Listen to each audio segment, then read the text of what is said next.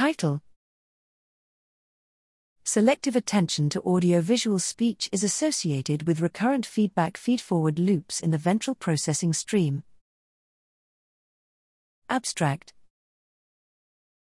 Electrophysiological studies show that top-down modulation enhances neural tracking of attended speech in environments with overlapping speech.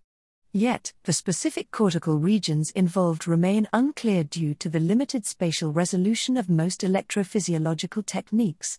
Therefore, we performed speech envelope reconstruction and representational dissimilarity-based EEG-fMRI fusion, using temporal response function estimated from EEG, n equals 19, and fMRI, n equals 19, to determine the spatiotemporal dynamics of attention to audiovisual cocktail party speech.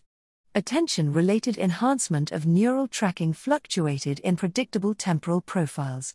Such temporal dynamics may arise due to interactions between attention and prediction or other plastic mechanisms in the auditory cortex, or both. EEG-fMRI fusion revealed attention-related recurrent feedforward feedback loops in the ventral processing stream.